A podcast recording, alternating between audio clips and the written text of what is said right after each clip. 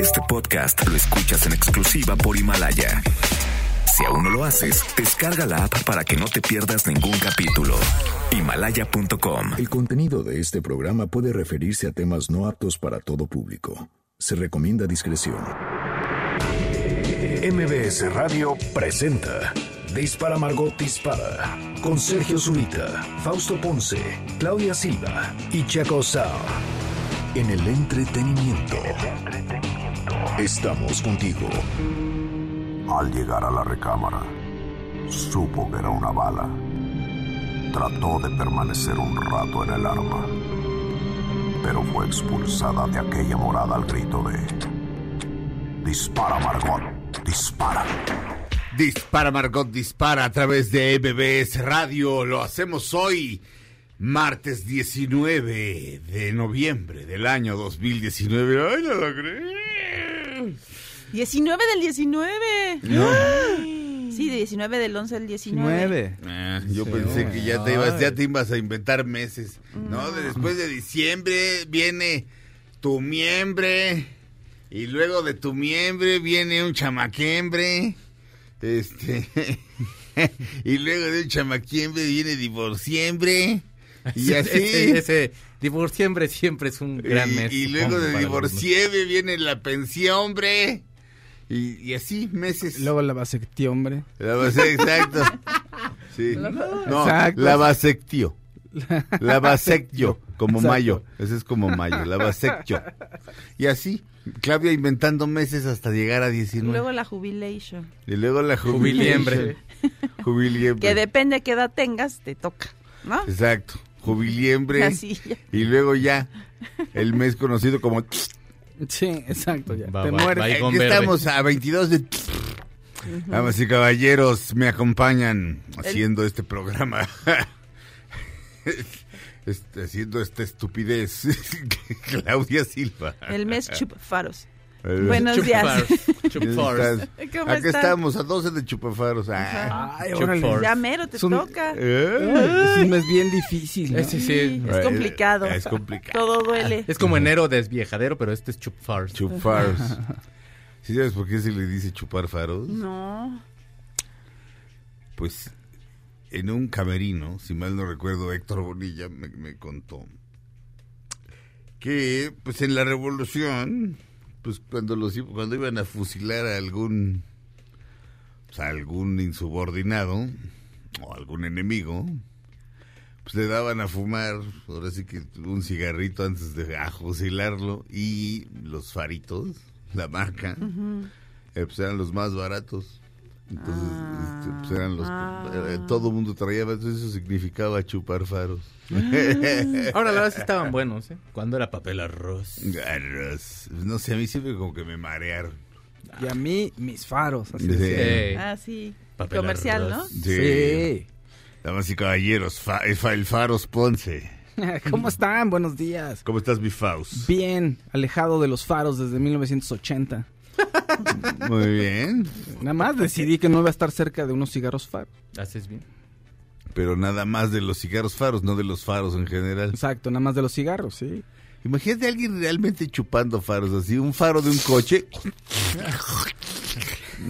Es que con la tierrita la das y era como... ah, horror. como- La, ah, la tierrita y de noche ya que están así calientes. Mm. Y ese color amarillo sí, mira. ah, para la niebla, íralo. Ah, Ah. ¿Y qué, qué marca de calavera tienes? Híjole, pues no sé, la mía dice mi nombre y es de azúcar. sí. Ya ves que el mexicano se ríe de la muerte. Sí. Pues sí. Le da una risota. Damas y caballeros, Checo Sound. ¿Qué tal? ¿Cómo están? Buenos días. Checo Sound que se festeja hoy, este 19 de Chupfars. Eh, hoy es el día... 19 de- Ajá. Hoy es el Día Mundial del Saneamiento del Retrete, o sea, es el día del WC.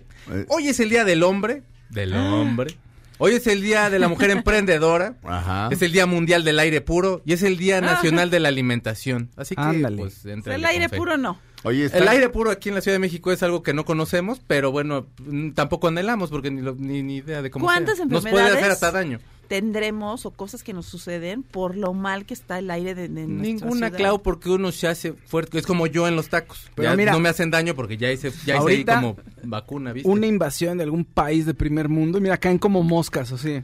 Órale. Exacto. Mm, Pero eh. los alemanes caen así. Solo de primer mundo, porque Evo Morales, que era también del tercero, ese Bueno, no. ese No, es- no, digamos, compartimos el mismo. Con Latinoamérica ahí Compartimos estamos el en- mismo, al parejo, exacto. Sí, compartimos No. el mismo anhelo. Esa es gran canción de tu, Ayer, es que ayer el de Chumel hizo la, hizo la parodia de esa canción, les quedó muy bueno. ¿En serio? Estuvo muy bueno. Las piedras rodando se encuentran. Hicieron unos chistes de Cliff Burton que sí estuvieron, estaban así, hijos. de- ¿Del bajista de Metallica? Sí. Pero, pero todo que ver, muy bueno. ¿Pero qué le pasó a Cliff Burton? Pues iban en gira, creo que en Dinamarca, se voltea el, El se- camión. O sea, el, eh, hay una cosa que se llama como black ice, que, que es una cosa que es como hielo que se confunde con el mismo pavimento. Ah, sí, y hielo entonces negro, se derrapa sí. el, el camión, se, vol- se voltea y al único que le cae encima el camión, pues es a Cliff Burton, Ah, al bajista de Metallica. bajista. Sí. La- la- la- sí, sí. Que luego entró este... Jason. eh, Jason Newsted. Newsted. Sí. Ah, Y luego sí, bueno, Roberto es- Trujillo, Veracruz. De Veracruz. De Veracruz, amigo, Veracruz. ¿Y dónde hizo eso Chumi Bebé? ¿En el pulso? o En el su pulso. programa? Les quedó muy cotorro. Ah, no Pero hoy es Día del Hombre. No Y del retrete. Pero Día del del hombre, del hombre... El o sea, hombre de... nosotros como género. Como de ese género. homo. Sí, es de hombre. Hoy, pero, pero hoy es Día de el hombre. Es día de ese homo. Sí, ese homo. Y de la mujer emprendedora. Ajá. Mira, qué bonito. Por cierto, este... El otro día me, me tocó es- escuchar una conversación en la que regañaban a un ¿Homo? hombre, unas mujeres, unas señores, unas damas lesbianas, este, y, y, y lo sé, no, no porque este lo parecieran o algo por el estilo, ellas mismas lo decían, Ah, eran pareja y lo empezaron a regañar por este por decir, si esto ya lo conté, pero lo empezaron a regañar por referirse a mujeres homosexuales. Y dijeron, no, no, solamente homosexual solamente son los hombres. Este, y no, o sea, la raíz homo latina quiere decir hombre, pero la raíz homo griega quiere decir igual. Igual, claro. Entonces, por eso, cuando dices vamos a homologar, vamos a hacerlo todo igual. Y entonces, y, o, entonces homosexual quiere decir que te gusta lo mismo que eres tú. Claro. Entonces, sí es válido decir mujer homosexual, absolutamente válido. Pero las otras ahí, este, este, dándole una regañiza al ¿Y el pobre. qué decía? Este, no, pues, no, pues, como, que se, como que lo convencieron. Ya iba yo a intervenir, pero Ah. dije, ¿y a mí quién? No, no. ¿Y ¿A mí quién me no, a mí quién me llama. No, pero, o sea, tampoco crees que eran, que, que estaban, este, regañándolo horrible, ¿no? Pero, pero, pero sí lo estaban diciendo, no, no.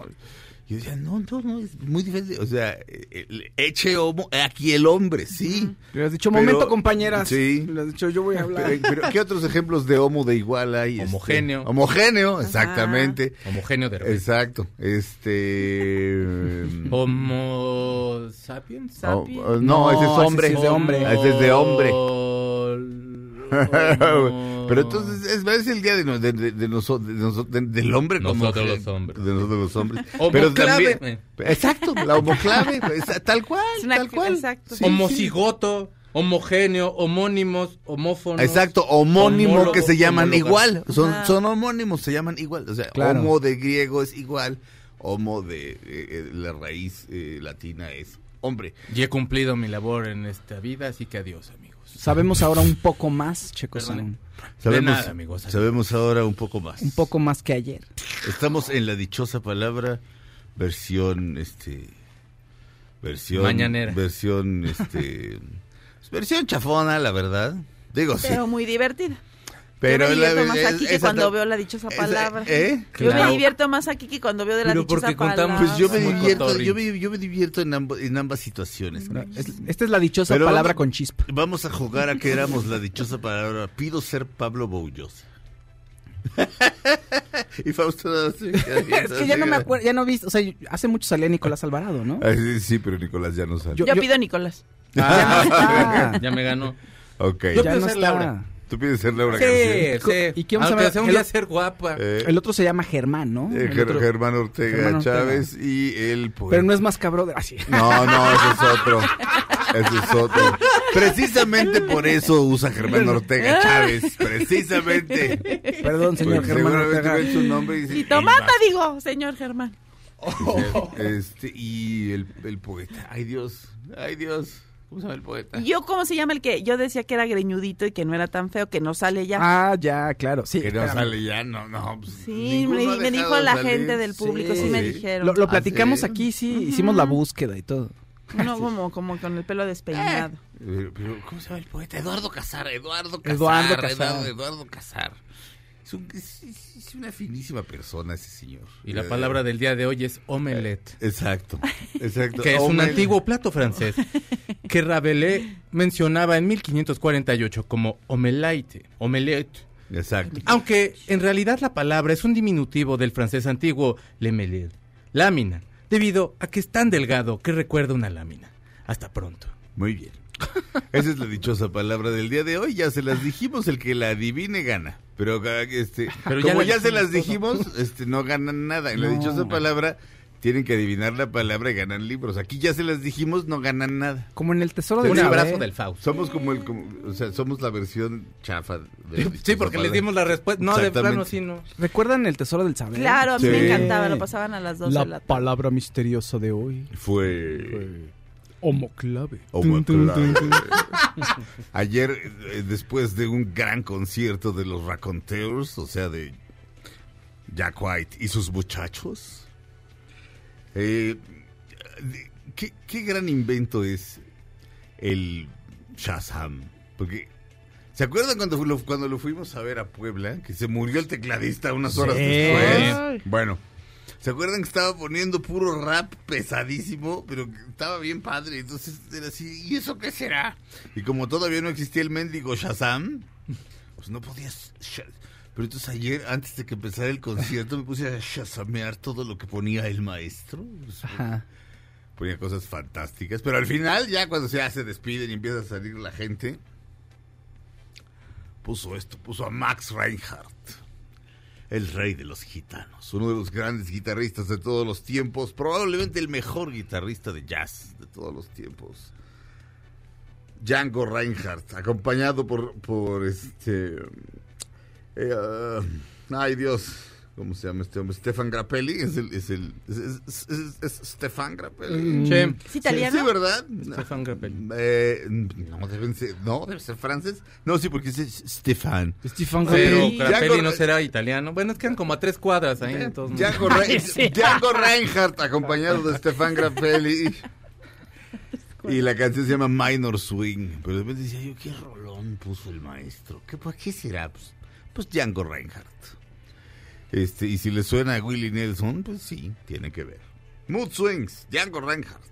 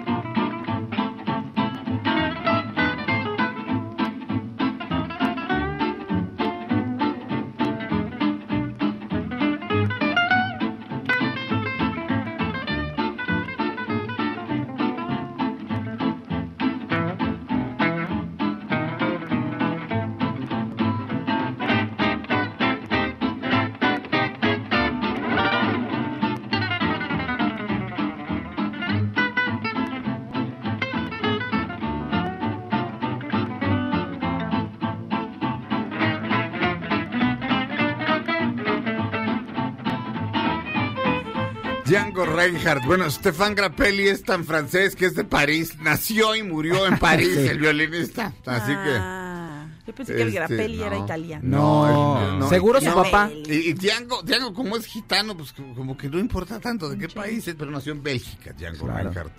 Ahora sí que el primer gran músico europeo de jazz, el jazz es... no hay nada más norteamericano, más estadounidense que el jazz, pero, pero el primer gran músico europeo de jazz es el gitano Django Reinhardt. Stefan Grappelli en, la, en el violín y acompañados por The Hot Club of Paris. Ah. Así se llamaba el quinteto. Regresamos a Dispara Margot Dispara a través de MBS Radio después de este corte. La canción, corrijo, dije Mood Swings, no sé por qué. Es Minor Swing.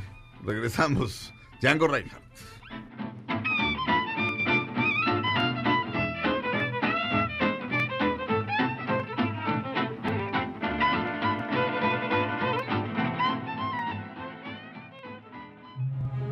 Aunque pase el tren, no te cambies de estación. Después de unos mensajes, regresará Margot. Este podcast lo escuchas en exclusiva por Himalaya. Todo lo que sube, baja. Y todo lo que se va, tal vez regrese. Lo que seguro es que ya volvió Margot. Estas son las balas de Margot. La lista de celebridades que no se saben el himno es más grande gracias a que Ana Bárbara cambió cienes de oliva por olivo. En fin, se ve que para cantar el himno puede ser una trampa, una trampa maldita, una trampa que poco a poco acaba con mi vida. Tu amor es una trampa, una trampa maldita. Qué rolón, Ana Bárbara, la verdad, cántate esa en vez del himno. No pasa nada. Sí, ya si te invitan a cantar el himno dices no, gracias, porque todo, todo le encuentran. Pero, no, o sea, pero es, es muy importante que, que de niño te expliquen y nunca nadie lo hace. Nunca que no, te sí. enseñen, porque hasta Carlos Claro. Vallarta no sabía que era. ¿Qué, qué no sabía qué era? Ya no me acuerdo, ¿qué es lo que- ya no me ¿Un acuerdo, pero maciosare o qué? No. no. ya no, me- ya no me acuerdo, porque- pero sí hay varias frases que, o sea, vale la pena detenerse a leer bien lo que está diciendo el himno nacional, Pues pero sí. no te lo Hay o sea, lo repites por y lo repites, lo repites y claro, después de varias repeticiones automáticas vas cambiando palabras. también. Sí, pero, pero sí, nadie, nadie te dice. No. ¿No? O sea, yo creo que en algún momento cuando había un evento en la primaria, así de que todo, en el, no sé, estaba yo dentro del coro y, a ver, oigan, están diciendo mal el himno, ¿qué? No, después de cinco años, llevamos cinco años cantándolo así, nadie nos Ajá. dijo nada.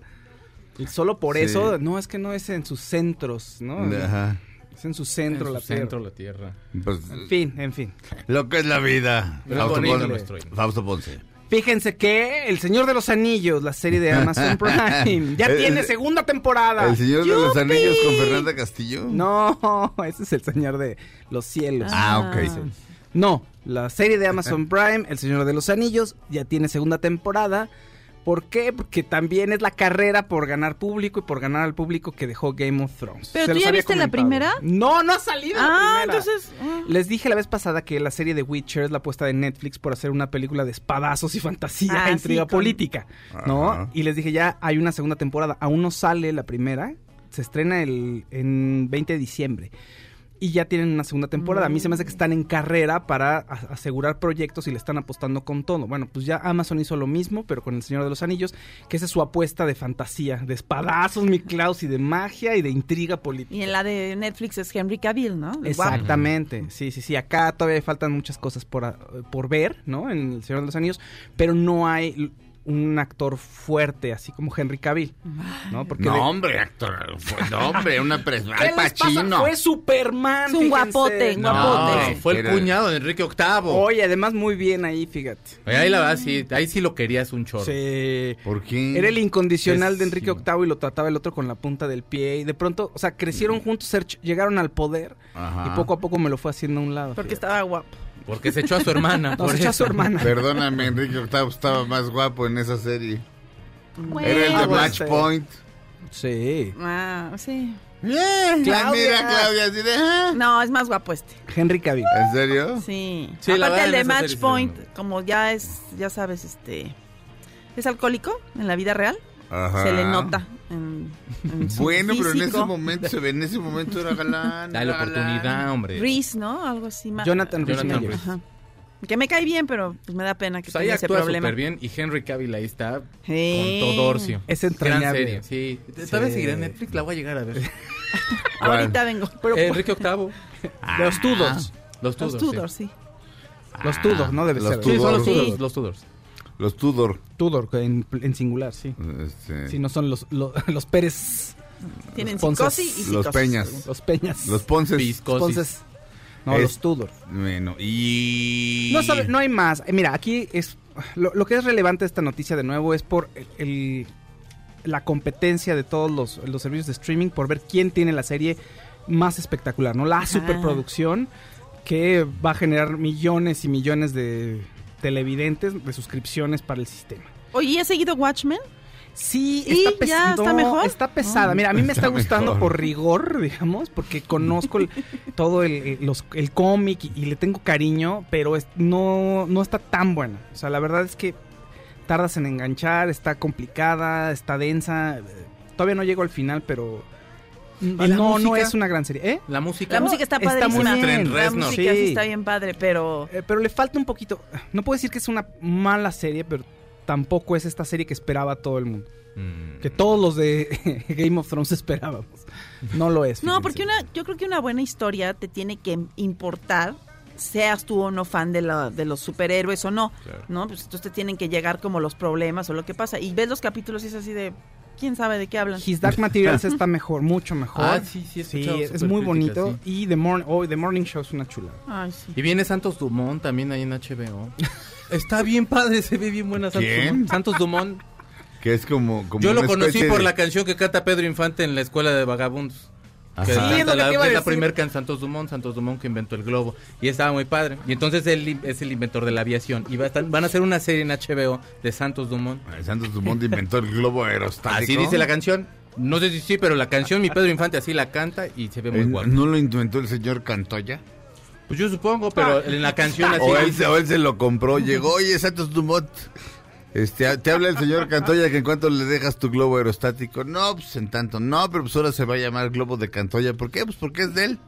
Ya te compró los derechos. compró el de Exacto. Cantoya. ¿Qué te puedo yo Exacto, decir? bueno, caray Santos Dumont, este, padre de la aviación, entonces Santos Dumont, más que los hermanos a Wilbur, Pues así lo mientan aquí en, en HBO. los hermanos, este, Orville y a Wilbur Wright. Regresa a, a, ¡A Wilbur! a Wilbur. ¿A que no puedes volar? ¡A Wilbur! ¡Ah, Wilbur, ya está la cena! No se, acuerdan, no se acuerdan de una caricatura. Bueno, tal vez Claudia se acuerda. Tal, A ver, tal dime, vez. ¿Princesa Caballero? No, una, en la- una en la que salía. Pájaros patinadores. No, una en la, Ay, que, yo me sa- acuerdo una en la que salía como un. Bueno, los pájaros, los pájaros patinadores. eh, es- Lo de- deberían repetir. No, esos me caían gordos, pero en la en la caricatura ves que eran como segmentos, Sí. pasaban lo de la este La lo isla de- misteriosa. eh, Sí, la isla donde salían los dinosaurios. Entonces me fascinaba ese programa. Y también pasaban los, los tres- los robots chiflados. Ajá, pero a mí lo que me gustaba era lo de lo de la niña güerita y sus papás que se pierden ahí, su papá y su hermano que se pierden Sí. ahí, están los señores verdes que son como unas ranas abajo de la tierra. Ah, ¿Te claro. acuerdas? Sí. Sí. Es que me compré la serie después, pero ya la vi, está bien chafa. Claro. bueno, regresamos a Dispara, Margot Dispara a través de MBS Radio. Él es David Bowie, la canción se llama Pablo Picasso.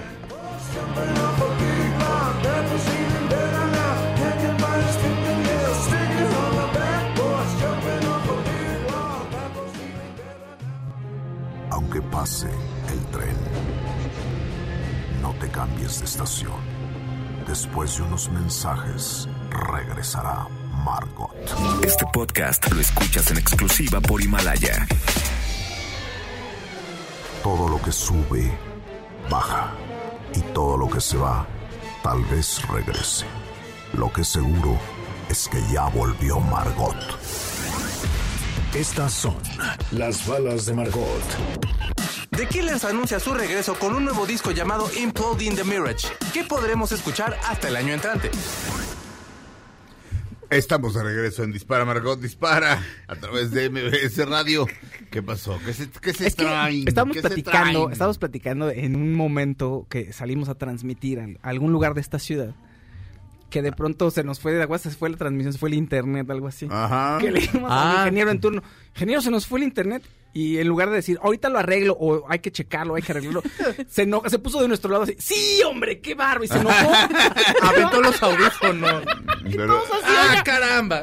Entonces, Sí. así, bueno, ¿y luego qué hacemos? ¿Ok? Ya la persona que supuestamente tenía que arreglarlo, que estar al pendiente, sí, ya también está enojado. Se bajó hasta del camión enojado, este pidió un taxi. sí.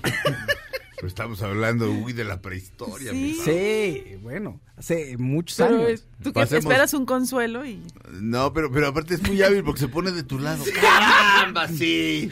tienes ¿No? razón. que- Como cuando López Portillo este, lloró y le pegó al micrófono en el informe y dijo... Malditos políticos rateros. No dijo eso, pero casi, Qué casi. genial, qué No, es genial. es genial. Es de un, de un cinismo tremendo, Sí, pero no, como no, que no. dices, sí, tiene razón. Mugres. Este, eh, eh, este, está aquí con nosotros Sergio Almazán. Mi querido Sergio Almazán, ¿cómo estás? ¿Cómo están, tocayos? Muy bien. Ya, o- después de saber tal revelación. Sigo sin poder dormir. ¿De verdad? Pues sí. Sí, sí, Es que a mi papá sí le, sí le gustaba la creatividad. Exactamente. O sea, son homólogos. Ah, Exactamente. Somos Sergio Zurita, Sergio Zurita y tú también. Así es. Eh, y también mi padre, Sergio. Bueno, o sí. sea, de poca creatividad. México, país de Sergio. Los tres veces homólogos. Exactamente. Lo cual que además también quiere decir que somos la generación. Yo creo que sí. O sea, Sí, probablemente. sí, sí. Pero ¿por qué? Por Sergio Corona, no. No, ¿qué pasó? Por Sergio Valente. Pues por ser, no sé, Exacto. supongo que por Sergio. Que Sergio había Sergio Leone. No sé. Sergio, no tengo idea. No tengo No, no sabría, muchachos. ¿Cómo ver. eh, el Comanche también se hace? Se- Sergio Ramos, Ramos, Comanche. Ramos, no, espero que no haya sido por él. Se No. puso de moda, su- Sí. se lo tatuaban y todo. No Exacto. sé, por, por el Comanche estaría Por el bien. Comanche, la verdad. ¿no? Sí. Era, era un gran Sí me queda más. Sí. Oye, mi querido este, Sergio Albazán, eh, vamos a platicar un poco más de la serie Hernán. Sí, que Eh, ya está por, por verse. ya. Ya. Ya. Ya queremos. ¿cu- Jueves. ¿Cuándo es el jueves? El verdad? jueves, el jueves, a ver, el jueves inicia en Amazon Prime. Es escalonado, Ajá. ¿no? El viernes en History y el domingo en Televisión Azteca. 10 de la noche en Azteca 7. ¿no? Es decir, no hay pretexto para no Sí, verla, de la verdad. no. Y son ocho capítulos, o sea, es nada, cada capítulo es un personaje. Lo cual Ah, además es muy interesante eso, porque digo, no quiere decir que estén aislados los Ajá. personajes, ¿no? Ajá. Pero que entonces los vas a ver eh, a todos juntos en el primero Sí. y después digamos que los que somos boyeristas, pues es fascinante poner el ojo tras la cerradura y mirar eh, los lunares de lo que decíamos ayer de cada uno de ellos, ¿no? Claro. Eh, es decir, claro, el principal, pues eh, Hernán, pero te das cuenta con la serie que no es cierto que, o sea, las historias nunca se hacen por una persona Y que a veces las decisiones de terceros influyen en Sí, los primeros, ¿no? sí, sí, Ajá. En este caso, Hernán, eh, digamos, está influenciado por un deseo de, de dejar eh, Cuba. O sea, ya está hasta el tope de Diego de Velázquez, ¿no? Quien era el gobernador de Cuba. Sí. Y emprende, so pretexto que han ido otros hombres a conquistar eh, estas tierras mesoamericanas, ¿no? Dos eh, que anticipan. Por eso cuando oigo que dicen, no, pues eh, Cortés, el padre del mestizaje, cinco años antes ya lo había dicho Gonzalo Guerrero, por ejemplo Ajá. que hay una frase de Gonzalo Guerrero que es más, a él casi no le hemos hecho justicia. Eh, este hombre sale antes y llega a este al mundo maya, ¿no? Ah. Y al estar en, en- en Yucatán, eh, él es preso y es convertido este español en esclavo, esclavo maya. Ok.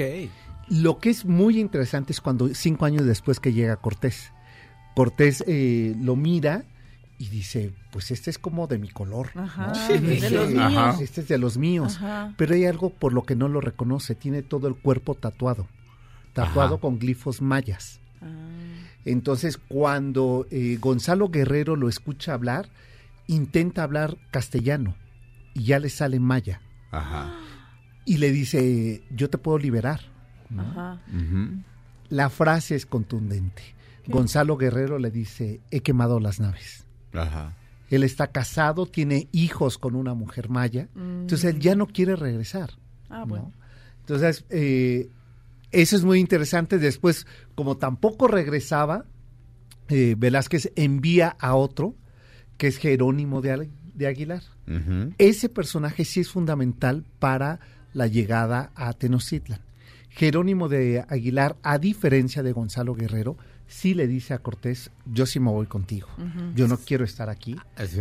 Y él es el traductor en realidad. Exactamente. Ah. Él, eh, eh, eh, Él sabe maya él sabe maya y, y... y sabe castellano. Exactamente. ¿no? Y eh, al ir eh, por Tabasco, pues le entregan a Malintzin, Ujú. ¿no? Ajá. de quien vamos a ver un capítulo completo. Una jovencita que a los 22 años muere. Ajá.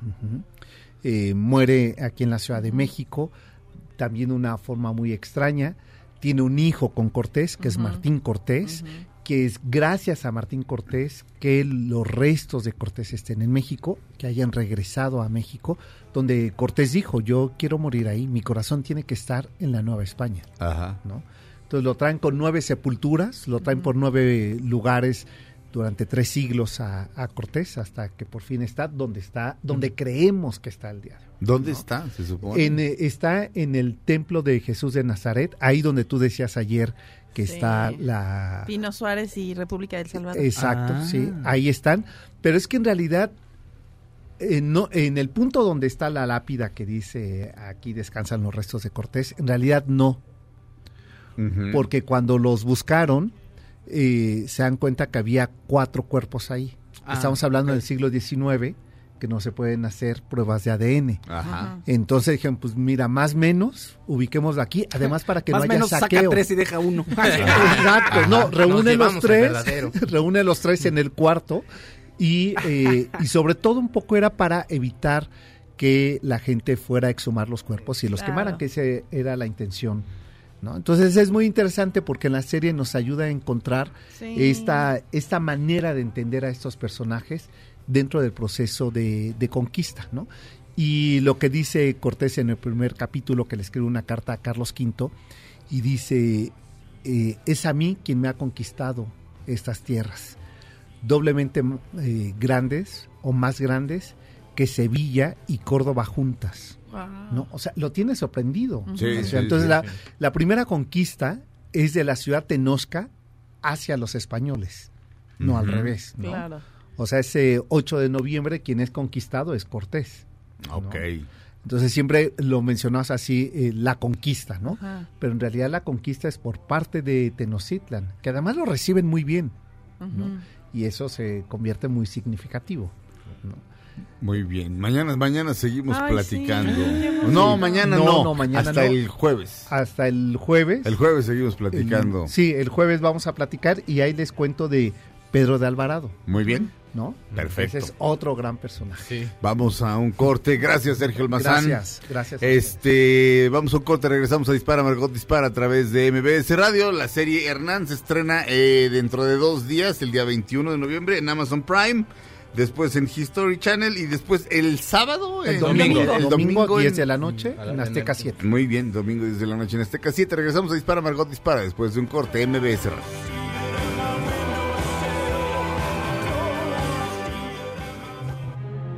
Aunque pase el tren, no te cambies de estación. Después de unos mensajes, regresará Margot.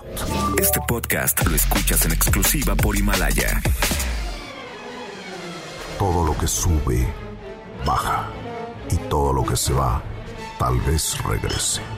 Lo que seguro es que ya volvió Margot. Dispara, Margot Dispara a través de MBS Radio. Estamos de regreso, damas y caballeros. La sensacional Claudia Silva. Oigan, pues ya se estrenó la tercera temporada de Crown en Netflix. Ya la estoy viendo. Voy en el quinto capítulo. Son este ocho capítulos o diez nada más. Pero pues, ay, no me la quiero acabar porque la verdad es muy buena y es de lo poco que tiene Netflix bueno, o sea, así que no es basura, ¿no? Bueno, Ah. pues habla del, peri- ¿de qué habla? De, bueno, ya es el cambio de elenco totalmente, o sea, Olivia Colman, era la reina era Claire Foy y ahora es. Olivia Colman. Eh, también cambian todos los personajes excepto este Winston Churchill porque abarcan nada más la parte de su muerte, Ajá. que muere en 1965 y sigue siendo John Lithgow. Ajá. ¿no? Pero habla del periodo de donde Harold Wilson, el primer, fue el laborista, fue el primer ministro. Y es un periodo como de 1964 a 1977, que son como donde la reina Isabel cumple 25 años como reinando en Ajá. en, en Inglaterra. Y bueno, pues te habla de, de todo, cómo la eh, los capítulos que yo he visto, cómo la familia real pues no está siendo ya muy bien vista, porque bueno, aparte el Partido Laborista, como que los ven que gastan mucho Ajá. en, en mantener a, a la realeza, ¿no? Sí. Y entonces el, el duque de Edimburgo sale un día a decir en la televisión, porque ellos tratan a través de la tele o de entrevistas que hacen como de acercarse al- a, la gente y de, parecer pues más normales, ¿no? El duque, el duque de Edimburgo es, es el, es el príncipe consorte, es el marido de la reina. Ajá, entonces va a una entrevista y dice, no, pues es que estamos haciendo, tratando de hacer cosas más, este, pues más tipo como Jimena de la M, pues más leves, ¿no? Porque si no, ya no voy a poder jugar polo, este, ya no vamos a tener aviones particulares, Ajá. vamos a, así, ¿no? Voy a tener así como Ajá. palazuelos un guarura, que mi guarura y mi chofer sea el mismo, Sí. y así, ¿no? Y entonces, pues los del partido que están con, con, con, con Harold Wilson, pues dicen, es que ya estamos hartos de mantener a estas personas, no sé qué. Ajá. Y entonces en estos capítulos lo que hacen es como un documental para acercar y que vean que la reina es muy normal y que todos son como la familia y lo que, y lo que les dicen, no, a la gente lo que le gusta es que ustedes no son como la gente. Claro. Es lo que les gusta. Entonces está muy Elena Bohan Carter hace a la, a la pri- este, princesa Margarita, la hermana de la reina y está muy chistosa Oye. porque tiene como la parte de la comedia. Eso es un buen upgrade, ¿no? Sí. está más guapa. Bueno, la anterior era guapa, pero... No, estaba mejor la otra. ¿Sí? Ay, a mí Elena Bohan Carter ti me cae muy bien, pero se me hace muy no. fea, la verdad, desde joven. Pero lo hace excelente. O sea, ya dices, por- porque la otra era de ojos azules y ya Elena Bohan Carter ya no los tiene azules, pero bueno, Ajá. está bien. Pero dice que hasta ella, eh, la actriz, o sea, Elena Bohan Carter, que hasta habló con una medium para preguntarle a Margarita que si le estaba bien que la interpretara, que si estaba de acuerdo con que la interpretara. Y Ajá. dijeron que sí. Y dice que la conoció hace mucho y que era una persona que aunque aparentaba tener muchos amigos y andar de fiesta, era muy solitaria, porque Ajá. siempre, y también lo pasan en la serie, siempre tuvo como esa, te pasan en la serie que cuando es niña la reina Isabel, le dicen, tú vas a ser, pues ya desde ahorita vas a ser, te vamos a preparar, ¿no? Ajá. Y ella no quiere, realmente ella pues quiere ser niña, y la chiquita sí dice, no, yo sí, este, yo si tú no quieres, diles que yo quiero, que yo sí quiero, porque yo a mí me gusta, este, mandar y que yo sea el centro de atención y todo, Sí. pero pues no es ella, le toca a la hermana grande. Entonces, como ese conflicto que siempre tienen durante toda la vida.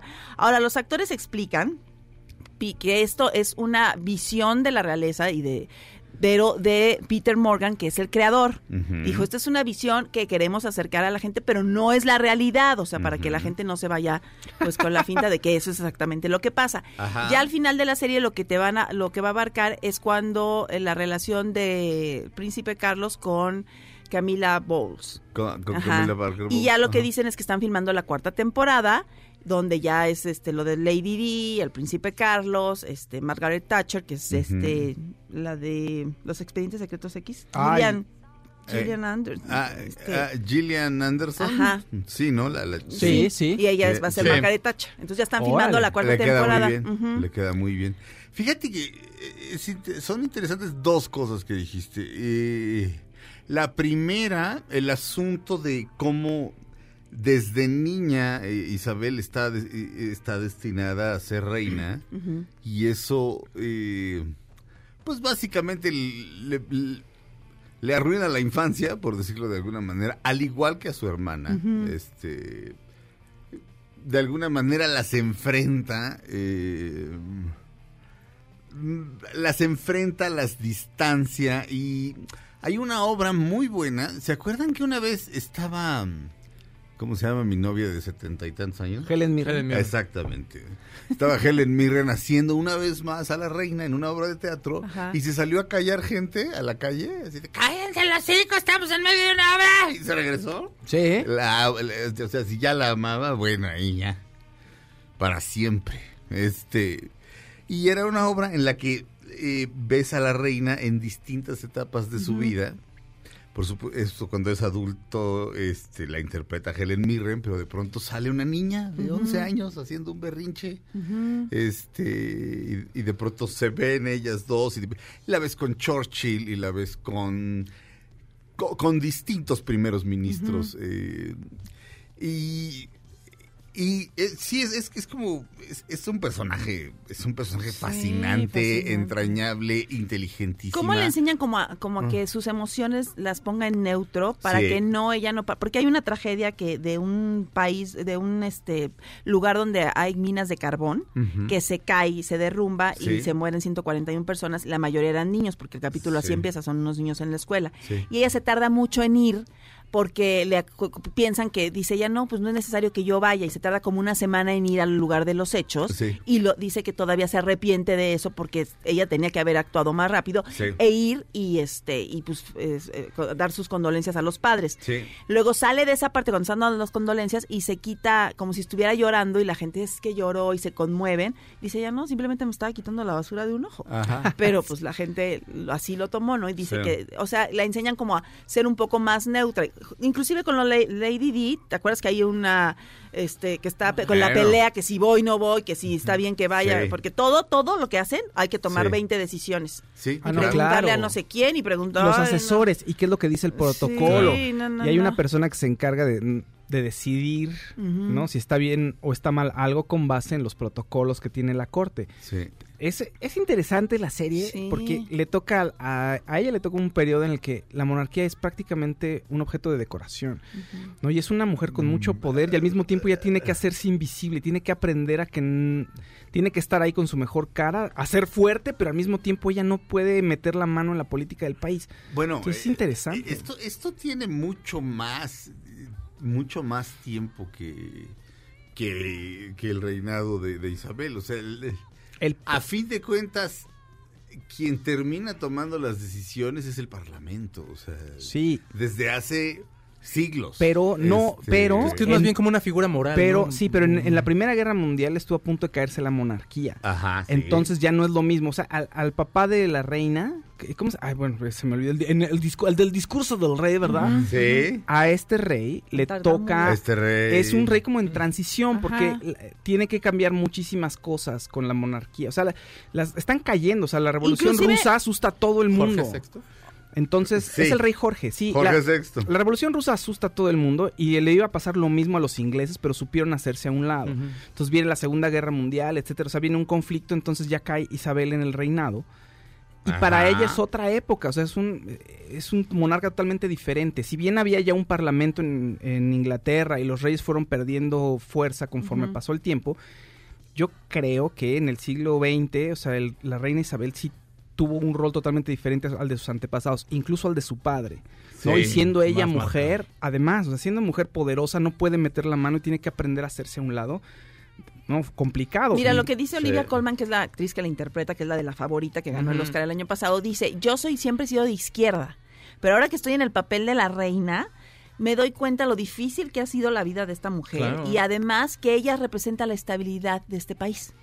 Sí, es que moralmente ella es una figura, es una, es la figura moral, pues, Ujú. o sea, es como el respaldo, es como la roca, pues. Sí. Al final del día van a tomar todas las decisiones, pero el hecho que vaya ella a, una, a un accidente como este tipo que Sí. comentas, pues es importante. Sí, sí. La, la obra de la que les estaba hablando acerca de la reina, en la que en la que Helen Mirren vuelve a ser a la reina Isabel después de haber ganado el Oscar interpretándola. ¿Cómo se llamaba la película por la que gana el La Oscar? Reina. Ah, sí, Sí, sí, sí, la La reina. Reina. Bueno, la en la obra pues, sí se llama La Audiencia. Ah, sí. Este, y habla de la audiencia semanal, de la entrevista, de la charla semanal que sostiene Con el primer... la reina o rey con el primer ministro. Sí, eso me encanta cuando van y la ven y ¿Eh? todo. Este, no, eso me encanta, me encanta que tiene su Eh. plat- ahí su platiquita que van a... Y es una vez a la semana a cierta hora. Ajá. Este, y eso lo cambió Churchill, porque llegó con el rey y le, y le dijo, oiga, este, pues la cita es a las nueve de la mañana. Y el otro le dijo, no, perdón, yo me paro a las once. Pero para ella Churchill era lo y, y máximo. tejones, sí, claro. porque ella, sí. para ella fue un gran apoyo y fue una eh, y siente como que se le muere un padre. es lo Sí, que ella- no, pero aparte, y- y- pero aparte le quiere, le, le quiere ver la cara un poco en la primera, la primera vez que se ven, la quiere chamaquear. Pero lo más importante de todo lo que dijiste es que a fin de cuentas son ficciones. Sí. Es decir, eh, y esto va para, eh, para cuando vean Hernán, sobre todo si son muy clavados, y hay mucha gente que lo es, gente muy apasionada de la historia, este, eh, de pronto van a ver cosas y van a decir, no, es que así no fue. Sí, así no fue. Pero así funciona mejor dramáticamente. Para ¿me que te entiendes? enganches. Es decir, eh, eh, va- vamos a suponer que... ¿Qué es más interesante? ¿Que la reina y su hermana tengan una relación tirante y difícil o que se lleven de poca De- pelos. Pues, pues que tengan una relación, o sea, que, que la otra se sienta opacada o que sea envidiosa. ¿Me, me entiendes? Eso es dramáticamente más interesante y lo que se va a reflejar tanto en la serie de Cortés como en, como The en, Crown. la, como en The Crown es una ficción que parte de la realidad y que sí está muy apegada a la realidad hasta cierto punto. No puedes saber qué conversaciones tuvieron. No. Así como en la obra que yo hice de tres días en mayo. No, pues ¿qui- quién sabe qué dijeron. Tuvieron esas juntas. Pero, pero, pero, hasta en la ¿quién sabe qué dijeron? Por ejemplo, está el Ajá. problema con el príncipe Andrés, que también es hijo de ella, Ajá. que está con el de Jeffrey Epstein, el que se mm, que lo acusaron de abuso sexual a menores y que se suicidó en una cárcel, ¿no? Este Andrés se da muy amigo de él y lo quieren llamar a- a- para que testifique eh, para el FBI en Estados Unidos. que sería la primera vez que algu- alguien de la realeza de ellos, de, de- de Inglaterra, vendría a testificar. Todavía no saben. Y él mismo recurrió a, la- a una entrevista con la BBC como para limpiar también su nombre, porque ahorita está bien embarrado. O- hasta ahorita podría llegar la serie, porque el- pues la señora sigue viva y toda la- aquí sigue la corona pues ahí, ¿no? Entonces, pues la serie tiene para mucho ah, más adelante. Entonces, eh, The Crown. Sí, está ya buenísima está, como siempre. eh, bueno, Ujú. muy bien. ¿En dónde, en dónde, en qué plataforma? Netflix, En Netflix. Netflix. En Netflix, The Crown. Este, regresamos. Vamos a la- terminar la primera hora de Dispara Margot Dispara. Comenzamos la segunda después de un corte comercial. No le cambien. Dispara Margot Dispara dura una hora más aquí en MBS Radio. by the saving grace that's over me. Aunque pase el tren, no te cambies de estación. Después de unos mensajes, regresará Margot. Este podcast lo escuchas en exclusiva por Himalaya. Todo lo que sube, baja. Y todo lo que se va, tal vez regrese. Lo que seguro es que ya volvió Margot. Dispara Mar- Margot Dispara a través de MBS Radio. Lo hacemos hoy, martes 19 de noviembre del año 2019, del 19-11 del 19.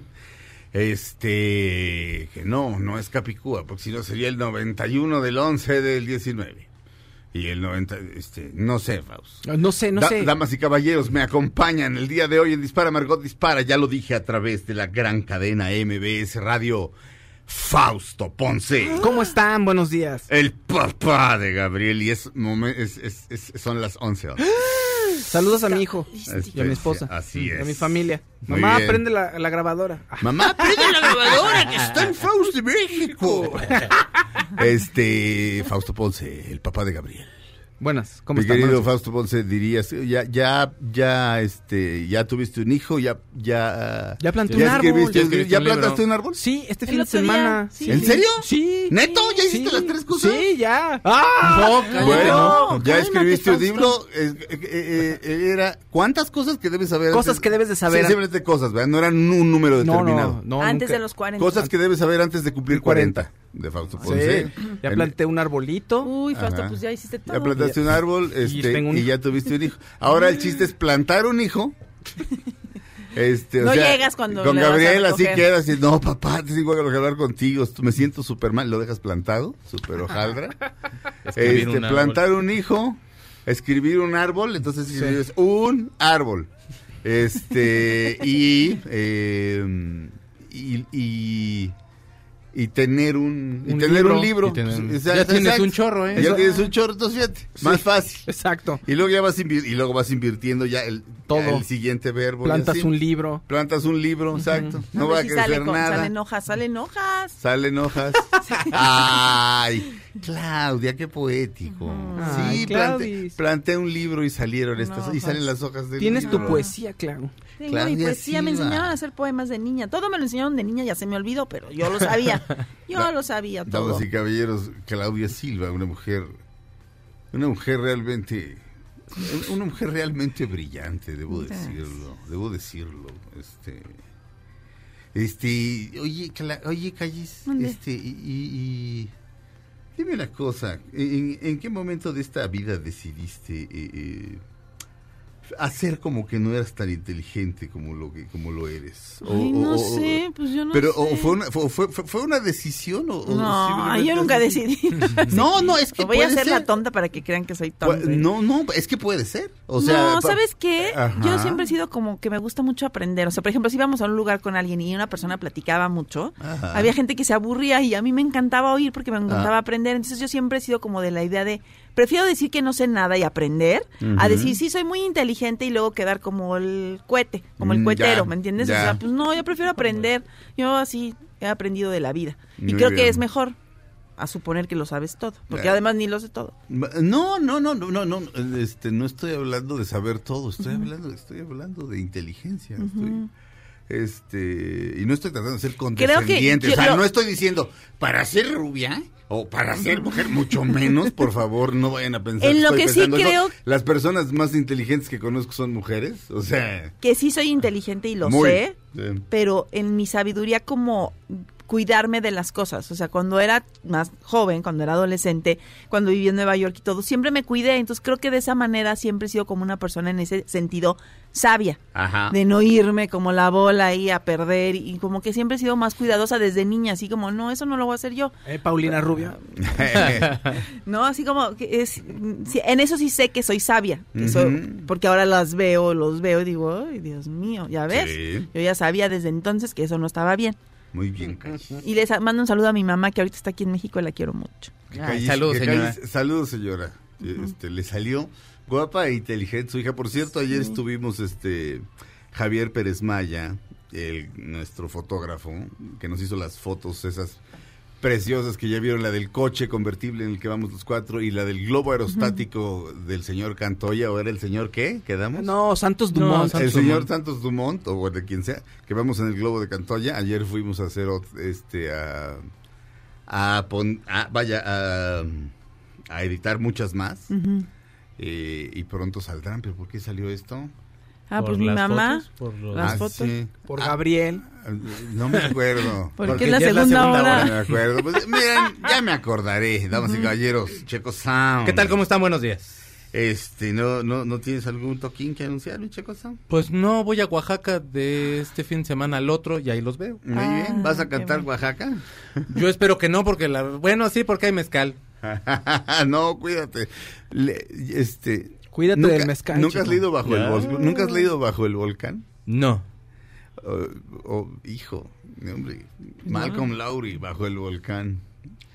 Que este, creo que una de las frases es, no hay nada más hermoso que una, que, un- que una cantina a las 8 de la mañana, o algo así. Ay, no. Pero se la pasa en mezcal, o sea... Ah, ya no estoy en esa edad. No, hombre, es una ya, cosa- Ya sí me rebuzna la panza, ¿no? No, sí. No, no, no, pero es, es- es un hombre este a la deri- es un hombre a la deriva. Sí. Y ahí en el puro mezcalazo hay una película con Albert Finney, por cierto. Ay, por si no quieren leer el libro, pero pero ese no, ese es un libro, ese sí es muy recomendable. Además, es todo es en México, todo es en en fin. Ayer Jack White y los Raconteurs de repente estaban acá. ya, ¿Qué, qué ruido tan sensacional. Una Claro. cosa tremenda. Por cierto, salió Julián Casablancas de los Strokes y se cayó la casa. Así, ¡ah! Y yo decía, ¿quién es ese güey? ¿Quién es ese güey? Y hasta el final me enteré. Me encontré a Ali, mi amiga, Ali Heredia de Tampico, y su amigo Daniel, que lo adoré, lo adoré. Y resulta que cumplimos años el mismo día. Ah, el 15 de Pero, diciembre. pero sí, de esa gente que, que- que luego, luego te cae bien, particularmente simpático. Y a, ella- a ella, pues era como si ya la conociera, porque tengo constante comunicación por, por, por mensaje directo de Twitter y más recientemente ya por, este, por WhatsApp. WhatsApp y así, pero ayer nos conocimos y me dio mucho gusto verlos Por WhatsApp. y, y conocerlos y qué conciertazo. Mucha gente se me acercó, muchísima gente, Ah. este, para felicitarnos por el programa. Ay. Mucha foto, mucho comentario. Así, lo más feo fue, híjole, tu programa. Híjole, es que hay veces que difiero, pero... pero no, muy buen programa. O sea, pero pero, pero, pero provocar eso es también, Sí, o sea, que- no, que no todo sea adoración, pero te oyen. Te voy, a, ¿entiendes? te voy a decir una cosa buena también. Que un, conocido, no voy a decir su nombre porque no, no tendría que de, pedirle primo de un amigo. El primo de un amigo que es asesor ahí de político. Ajá, eh, decía que ella es, es, eh, es Amlover, la verdad. ajá, Y decía, híjole, mi Sergio Zurita, la verdad es que difiero mucho de él, ajá. pero sí le sabe, lo respeto. Bueno, lo respeto, mira. lo respeto. No, güey, pues, se, se agradece. Eh, Entonces, bueno, eso es bueno también, Claro. disentir, muchachos. por cierto, me encontré a Alonso Cabral. el Ah. Piru, Alonso Sí, Cabral. Que a ver si nos juntamos, En pero tu le cara, dije. Alonso Cabral. Pero le dije, güey, Fausto está de papá, güey. Digo, mejor háblale tú, a lo mejor a ti sí te hace más caso. En serio, sus mensajes son puros mensajes insultantes. O sea, ¿Qué Pero te está dicen? jugando. no, así me llevo con él, pero Sí. nada más me, me- me pone un mensaje, veo una grosería, me Sí. río, le contesto otra y ya. Bueno, Ay, pues. Esa es pues la que- amistad. Pues que a ver si nos vemos, pero bueno. Entre Alonso Cabral y yo. Quisiera dedicarle a, Ali Heredia y a su amigo Daniel, que es mi tocayo de cumpleaños. Esta canción que tocaron ayer los Raconteurs, que no es de ellos, y la voy a poner con los originales, o sea, Them, o sea, Van Morrison. Van Morrison es el auténtico compositor de Gloria, junto con el grupo Them, efectivamente, que le han cantado desde ellos. Hasta por supuesto los Doors, hasta por supuesto Gloria Trevi también. Gloria Trevi canta Gloria. Este, bueno, todas las veces que la he visto la ha cantado. Este, la primera vez fui por gusto y las segundas este me caen que no por gusto. Gloria de Van Morrison. Este, a ver si algún día la podemos conseguir con los con los Raconteurs. Pero aquí va. Una, dos, tres.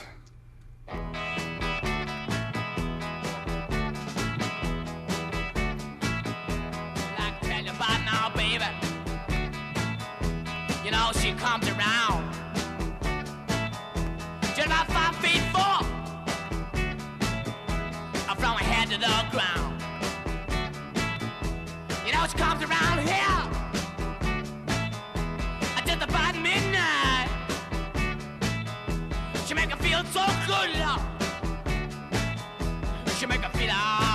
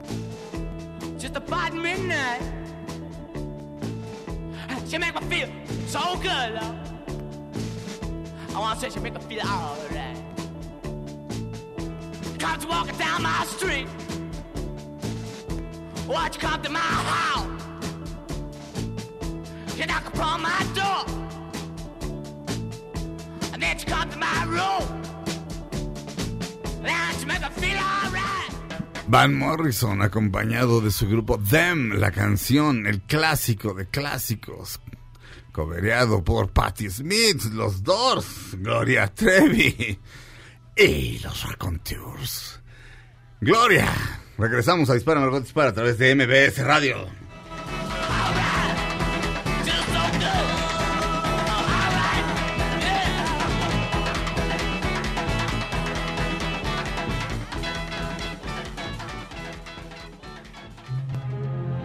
Pase el tren. No te cambies de estación. Después de unos mensajes, regresará Margot. Este podcast lo escuchas en exclusiva por Himalaya. Todo lo que sube, baja. Y todo lo que se va, tal vez regrese. Lo que seguro es que ya volvió Margot. Estas son las balas de Margot. Para quienes dicen que ser abuelo es el dulce de la vida, no tenían de nieta a Frida Sofía. Pues esta se burló de que le congelaran las cuentas a su abuelo, Enrique Guzmán. Qué bonita familia, ¿no? Qué barbaridad. Qué barbaridad. Este, Ay, Frida niña. Sí. Eh, por cierto, hablando de. Bueno, es que es como, como Enrique Guzmán estuvo en Sugar, la primera vez que se montó Sugar en México. Que fue un exitazo. Sí, eh, él y el fantastiquísimo Héctor Bonilla. Eh, ¿Quién era, por cierto? La... Silvia Pasquel. Silvia Pasquel, ya me habías dicho, tienes toda Es la que razón. cuando fueron a ver la obra, lo que cuentan es que eh, fueron Silvia Pinal y él a ver obras de teatro para comprarle a Silvia Pinal, o sea, para que ella hacer una obra aquí. Y cuando vieron Sugar, le dijo ella, no, tú tienes que hacer esta, esta es para ti, te va, a- o sea, a Enrique La Guzmán. Pinal le dijo a, a Enrique a Guzmán. Enrique. Entonces compraron los derechos y pues ya la trajeron y sí fue un exitazo. Sí, este. Y. Bueno, me acordé. ¿Por qué diablos me acordé de No eso? sé. Y mi mamá me, me dice, porque ella sí vio esa versión, me dice, no, y Silvia Pasquel estaba, cantaba, bailaba y lo hacía muy bien. Ah, Alejandro Go es un productor tan exitoso que ya se utiliza en el argot del teatro aquí en esta ciudad que algo está agotado. Ah, En serio, ¿Eh? localidades agotadas. Seguramente debe haber sido alguna idea, debe, debe haber sido una idea de, de alguno de los de los Masca Brothers, de los dos que están vivos o del gran Luis Ernesto Cano, que son, son grandes para los juegos de Sí, palabras. Por ejemplo, un día René Franco este, les dice a los Masca Brothers en Nueva York, les dice, René, no te vayas a enojar. Les dice, yo soy un... No, no, porque me lo contó él. Dice, dice yo soy un gran guía de Nueva York, dice René. Y, y, y Germán Ortega de los Masca Brothers dice, órale, yo te quiero ver guiar. Este... y la risa de Claudia fue lo mejor. Yo te quiero ver guiar. De todo, pero fue, fue enorme. Pero, pero la primera risa... A ver, otra vez. A ver. Ok. Pero, pero- pero sí está chistoso, Calles. ¿O no está chistoso? Sí, pues me reí. Ah, ah, la primera sí fue de verdad. Sí. Sí, Ah, ok. esa es Sí, otra, otra modalidad de su risa. Tengo Pero sí fue honesta diferentes. su risa. Pues qué risa tan rara. Sí, fíjate. antes me reía con el... Y ya no me río con eso. Oye, sí, cierto. ya que ya- que no. Sí. ¿Qué está alguien te- pasándote? Ojalá pues poner esta, ro- semana alguna rolita de Acton Baby. Está cumpliendo 28 años. Ah, Ok. Pero, pues, pues, puede que. Puede que. Sí, cómo no. Este. mm, damas y caballeros. Eh, señor productor, ¿cuánto tiempo tengo en este bloque? Oh, sí, por eso. ¿Pero cuánto? Muy bien, muchas gracias. Este es que se me olvidó preguntar antes de entrar al aire. Marcela Clemente, ¿cómo estás? Hola, otra buen vez. día. Otra vez, así es por aquí. Este, y está con nosotros. eh, ¿Cómo lo pronuncio, señor Vargas? Amet. Ahmed. Amet Vargas. Todo mundo te dice Hamet, ¿verdad? No, Amet. Sí, bueno, eso, cuando lo ven, no te dicen Hamet. No, Eh, en algún está- tiempo cuando, bueno, yo soy, soy jubilado del ejército y cuando entré en, aquel, en aquellos años me decían Hamet. Sí, no sé, tuve el impulso y luego de repente dije, estamos en México y la H es muda, así que mejor pregunto cómo, cómo prefiere el, el caballero. Amet, Eh, a Muy bien. órdenes. Ahmed Vargas es exalumno titulado del Centro de Capacitación MBS y AP Plus. Marcela Clemente, a quien ya escucharon, es directora de AP Plus, que es partner del Centro de Capacitación MBS. El Centro de, Capaci- de Capacitación MBS es parte de la división de MBS Educación. Y vamos a hablar del curso de titulación por experiencia profesional. Ahmed, ¿tú te titulaste de esta manera? Claro, me, titulé gracias este, a esta empresa, Centro de Capacitación MBS y AP Plus. Es un, un modelo muy, este, muy especial, ¿no? Todos pensarían que es algo, pues, porque se dice que en un año lo haces y ya es muy sencillo. No, tiene su dificultad, pero tienes muchos logros. Eh, te, te abre muchas puertas laboralmente. Eh, en tu conocimiento creces bastante por todos los profesionales de que tiene AP Plus en que puntualmente te van guiando y te dan las herramientas para ese crecimiento. Y cuando lo llevas a la vida práctica, ya en un momento en tu vida laboral, porque pues muchas personas tenemos toda la experiencia eh, laboral, pero nos hace falta algo que nos respalde para ese crecimiento que estamos buscando. Dime una cosa, ¿te, te- te titulaste, ahora eres licenciado en? Administración. Muy bien. Y, tenías todos los conocimientos, eh, eras administrador ya, solamente te Es- faltaba como el... El eh, papel. el papel. Pero no nomás te da el, el, el- el papel, fíjate Te, que te un- estructura el pensamiento. te estructura el pensamiento, te- tu crecimiento cambia, la forma de pensar, eh, te vuelves un emprendedor. En mi caso, bueno, yo a la empresa que represento y estoy muy orgulloso, no puedo decir su nombre, ¿verdad? Este, si quieres, pero, Pero- te pas- ahorita va a subir el departamento de ventas a pasarte la factura. Ok. Pero con mucho gusto. Este, Ajá. no, no, no, si es muy caro, no. Pero bueno, a la empresa que represento estoy muy orgulloso porque he aportado tanto que eh, su crecimiento siento que es parte de lo que he hecho con todo el equipo de trabajo que hay. Bien. Aparte me he vuelto un emprendedor, eh, que eh, soy el iniciador de una empresa de ingeniería en mantenimiento.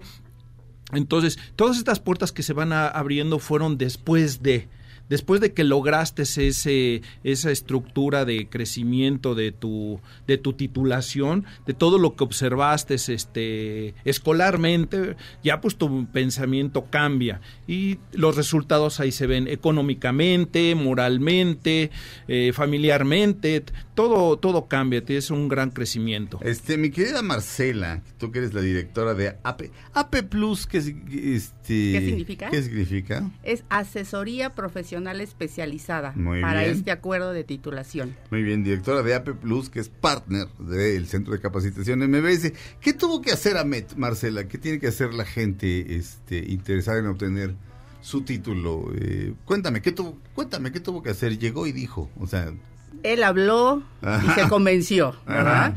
¿Qué hacemos nosotros? Transformamos a la persona, como él decía, cumplimos ese sueño, porque al día de hoy hay muchos que nos están escuchando que tienen la experiencia o la vasta experiencia de más de cinco años, que es el requisito. La mayoría tiene hasta 30 años de, de experiencia, pero no tienen ese documento. Entonces, lo que nosotros hacemos es enseñarle con nombre y apellido cómo se llama en la administración para que pueda aprobar un examen escrito, para que pueda aprobar un examen oral con cuatro expertos y te llevamos de la mano de manera sabatina solamente, muy cómodo, eh, a través de material, de catedráticos especializados y poderte llevar que a la primera pases el examen escrito, a la primera pases el examen oral y que lo puedes lograr en 10 meses o máximo en un año Bien. con todo ese acompañamiento. Esto es para titularse en Administración de Empresas exclusivamente. Licenciatura en administración, ya no se llama administración de empresas, Perdóname. administración, Bien. porque va enfocado a todas las personas del sector público o privado, claro. cualquiera puede participar. Claro, bueno, sí, entiendo. Eh, ¿Algo que quieran a- eh, agregar, eh, Marcela, Clemente? Digo, Sí. digo, Marcela, Clemente, ¿ves? Ya, ya, no, ya no eres solo Ahmed ni Hamed, ya eres Yo Clemente. soy- yo soy Algo- Ahmed ah, no, Clemente. no, Clemente, Marcela se apellida Clemente. ¿Algo que quieran agregar, Mar- Marcela, Ahmed? Claro que sí. Este sábado iniciamos nuestro último curso del año. Ajá. Para aquellos que están escuchando, 30 años de edad, certificado de prepa, más de 5 años de experiencia. Titúlate en un año, 2020 puede ser el año que has dejado postergado para tener ese título. Entra a la página eh, Centro MBS y ahí encontrarás toda la información para que puedas inscribirte a la brevedad. Últimos lugares, cupo limitado. Bien, centrombs.com es la página, centrombs.com. Y el WhatsApp es 55 36 46 7704. Lo repito, 55 32 46 7704. Mi querido Checo, está, está la información en nuestras No, redes ahorita la sociales. pongo, ahorita eh, la ponemos. Muy bien, el, eh, centrombs.com y el WhatsApp 55 32 46 7704. Este sábado comienza el último curso del año. Tenemos una promoción todavía Sí. de que nos quedó del buen fin para apoyar a los últimos alumnos y es 50% de descuento en la inscripción o 15% de descuento en las colegiaturas, el- el- la opción que más les convenga. Para que 50%, aparten su lugar. 50% de descuento. Sí, la inscripción o 15% en las colegiaturas. Muy bien. Eh, vamos a un corte, regresamos. Gracias Marcela, gracias Amet. A ti. A ti, Este, muchas gracias. mm, Regresamos a Dispara Margot Dispara a través de MBS Radio.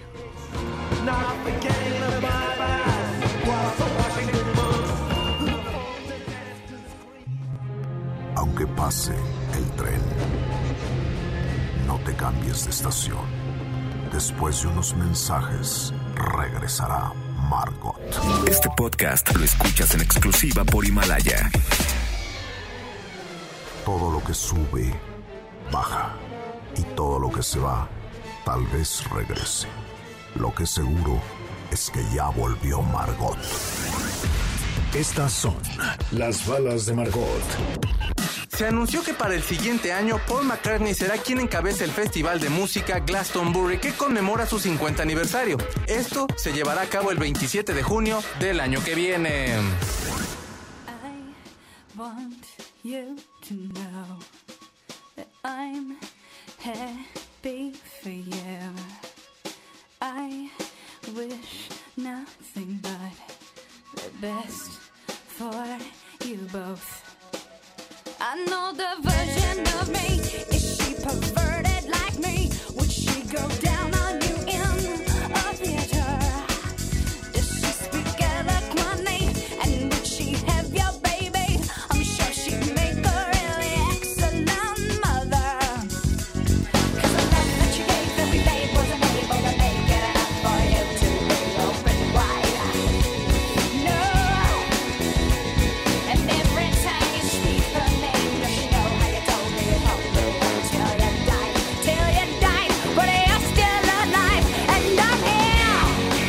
Estamos escuchando, por supuesto, You Oughta Know, el primer single del primer disco de Alanis Morissette, el, el- el clásico Jagged Little Pill, que ahora es un musical. Ándale. Es un musical y las reseñas son positivas. Como, como ya saben, este, una reseña, una buena reseña en el New York Times te, te puede hacer la, la temporada Ajá. o una mala reseña en el New York Times te puede deshacer la temporada. Esto va bastante bien. El, la guionista es Diablo Cody, que, que- que ya, ya, vaya.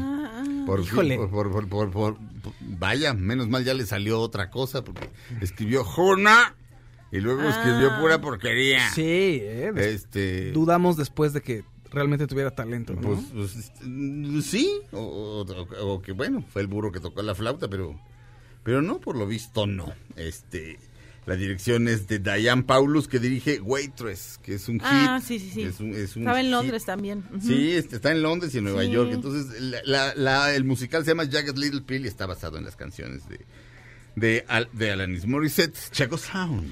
En el 2005 se estrenó una cinta que se llama Sin City, yo no sé si ustedes la recuerden, que era dirigida por Robert Rodríguez, Quentin Tarantino y Frank Miller, quien es el creador del cómic.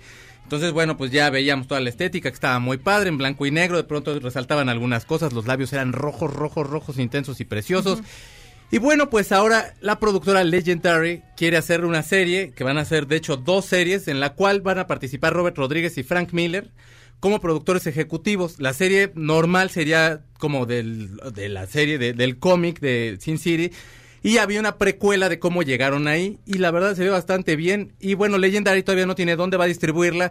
Pero como están ahorita todas las plataformas peleándose por contenido, es posible que, o sea, lanzaron esta nota, pues para que empiecen a llegarles ofertas. Y la verdad suena bastante bien. ¿Qué es Legendary? Es una productora. ¿La productora de Robert Rodríguez?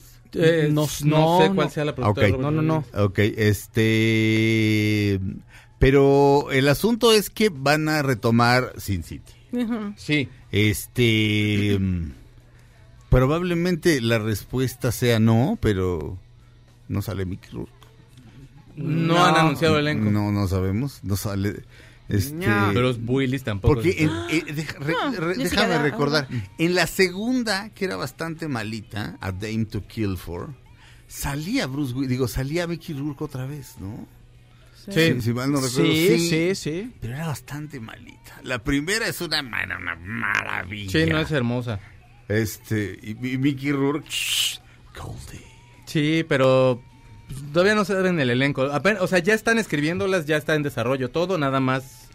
Soltaron esta para empezar a recibir, yo creo que alguna propuesta de parte de Netflix. o- sí, de verdad, pues es como para que vean que estamos aquí trabajando y, Claro. que, y que nos empiecen a hacer ofertas. Lo cual está bastante, creo que está bastante bien que lo hagan así. Es muy, es muy impresionante la película, porque el, el- el cómic es muy impresionante, porque todo es en blanco y negro, Sí. sí, pero salta de las páginas, así, es una maravilla. Y, y luego cuando, cuando hicieron la película que les quedó igualita, fue así Sí, de, sí, sí. "Guau". De hecho, hay, hay una primera escena desde la película que Robert Rodríguez grabó. To- toda es en, en green screen, o sea, toda está, este, nada de lo que ves ahí está ahí. Entonces hizo, hizo esa primera escena y se la mostró a un estudio y el estudio dijo, va. O sea, así, de, Claro. así se va a ver, sí. No, pues es que la estética es Sí, espectacular. así de, les cae, sí, men, Sí, sí, así lo hacemos en la casa. Exactamente. Así, así hacemos nosotros las cosas, amigos. Así somos, este... mm, y es- entonces es todo lo que sabemos, mi querido Checo Sam. De momento es todo lo que ha, lo que ha salido, pero pero pues creo que es más que suficiente Sí. saber que ya viene y que probablemente el año que entra ya vamos a estar todos ahí viendo por ahí- por estos meses. Tarantino nada más dirige como una secuencia. La de Bruce ¿no? Willis, creo. Lo, lo- lo de Bruce Willis y pero y Frank Miller también metió metió mano. Estaba Bueno, como productor, como bueno, de alguna forma la dirección del- de arte yo creo que fue el que estuvo ahí detrás, pero lo ponen como director. Sí. Ah, pues no, Los pues, tres se llevan la, la como el, el título de dirección, el principal es Robert Rodríguez, la secuencia de creo que es la de Bruce Willis, que es la que la, la que dirige Tarantino Sí. y todo el arte seguramente es Frank Miller, que pues, es un genio de su tiempo. Eh, eh, de su, de su- De su de su- tiempo. exactamente. Escándalo. Este, Claudia Silva.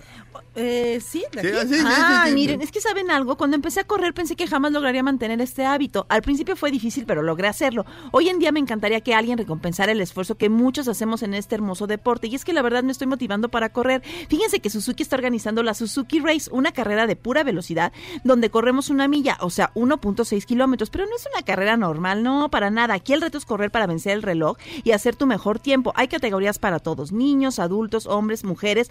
Todos podemos participar. Los corredores más rápidos ganarán increíbles premios en efectivo por categoría. Para registrarse a la carrera visiten www.hubsports.mx o al Facebook oficial de Suzuki Autos México. No falten, recuerden que la cita es este 24 de noviembre, 8 de la mañana, en Avenida Paseo de la Reforma, porque además tenemos Suzuki nos tiene grandes sorpresas. Suzuki Race corre más rápido que nadie. Suzuki Way of Life. Vamos a un corte, regresamos a Dispara, Margot Dispara a través de MBS Radio. Estamos oyendo a Alanis Morissette. Esta canción se llama Ironic. Por cierto, se llama Ironic y pone, pone puros ejemplos de cosas que no tienen nada de irónicas. O sea, no, sab- no sabía lo que quería decir. No agarró un diccionario. Como diría, como diría. ¿Cómo dice? Te dar una cuchara cuando quieres un... ¿Qué? ¿Cómo No, es? este Es como lluvia en tu, es como lluvia en tu, tu- día de bodas. Eso no es ironía. es como una mosca en tu champaña. Sí, eso no es ironía. Bueno, son como trampitas de la vida que dices, ay, Sí, como el día de mi boda me llueve. Pero no, pero no es, no es una ironía. Este, Bueno. eh, ah, Pues para ella sí. pues, pues no. En su diccionario, así. Pero bueno, de su disco Jacket Little Pill, que ahora es un musical de rocola. Este, pero dicen que, que, que, que rompe el molde del musical de, lo- de rocola original, este, Yo de quiero ir el manera año muy original. que entra a Nueva York a ver si la veo, pero quiero ir porque quiero ver a Sarah Jessica Parker y a Matthew Broderick en esta. Van a estar Sí. juntos, together. ¿En qué? ¿En Mm, cuál? en algo de Neil Simon, creo que se Ah, llama lo del sí. hotel, pero ¿cómo se llama? Es que no. Este, Plaza Suite. Esa, esa, en esa. Plaza Suite. Pero estrenan hasta el año que entra, entonces me dice mi hermana, vamos. Le digo, no, mejor vamos al año que entra que ya esté esa, para que Mm. veamos esa, Muy bien. ¿no? Este, llévenme y así Vamos, veo, llévenme vamos, y veo vamos todos. Vamos, y Vamos. Veo, veo Búfalo Americano, la van, a la, la van a estrenar, este, bueno, la van a reestrenar.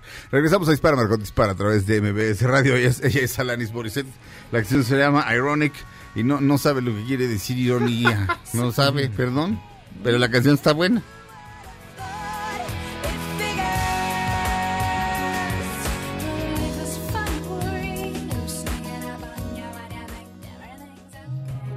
Aunque pase el tren, no te cambies de estación.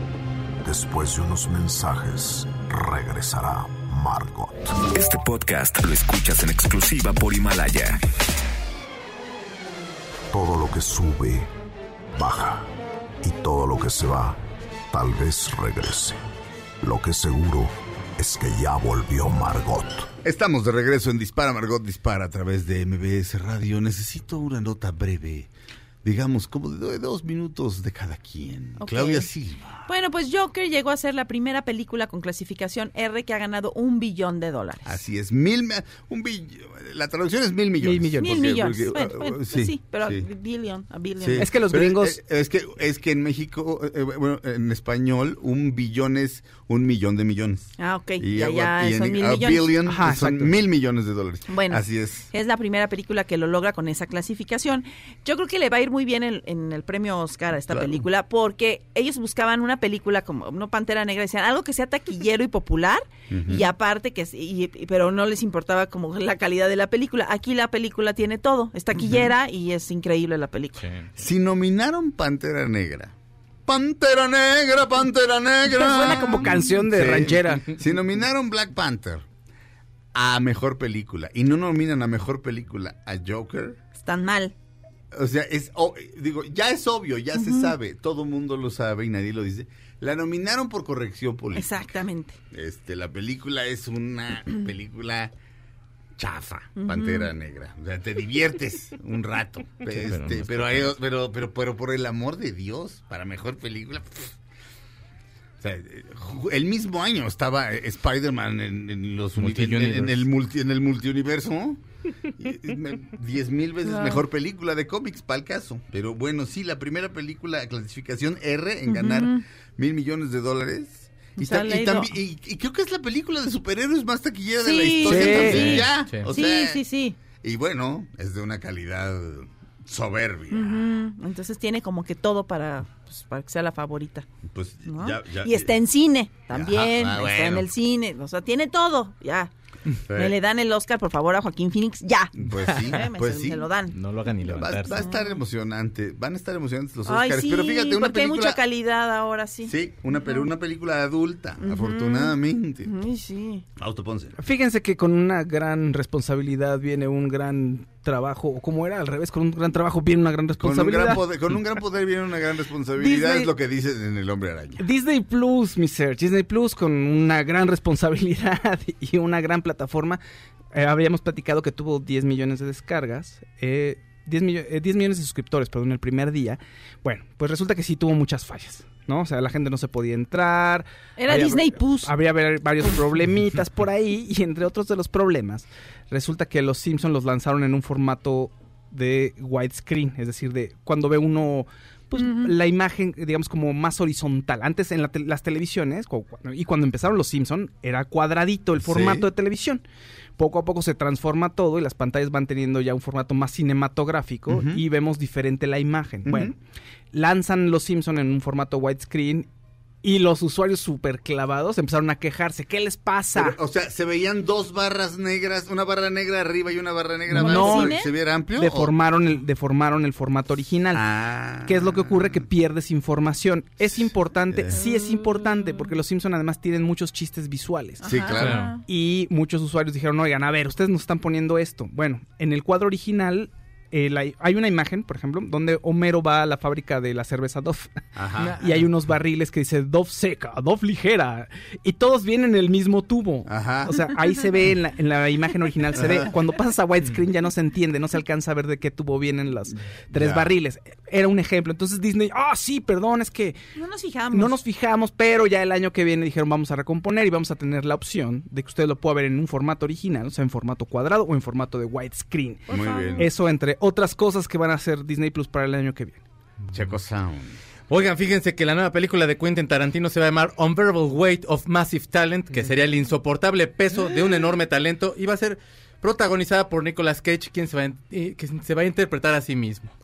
La onda es de que Nicolas Cage, eh, como está ahorita, pues no tiene un quinto y entonces acepta todo tipo de películas y se entera que Quentin Tarantino quiere hacer una nueva película y empieza a perseguirlo, por lo que también saldrá Quentin Tarantino. A la par, lo contrata un líder de un cártel mexicano para que actúe ahí en una fiesta, algo así.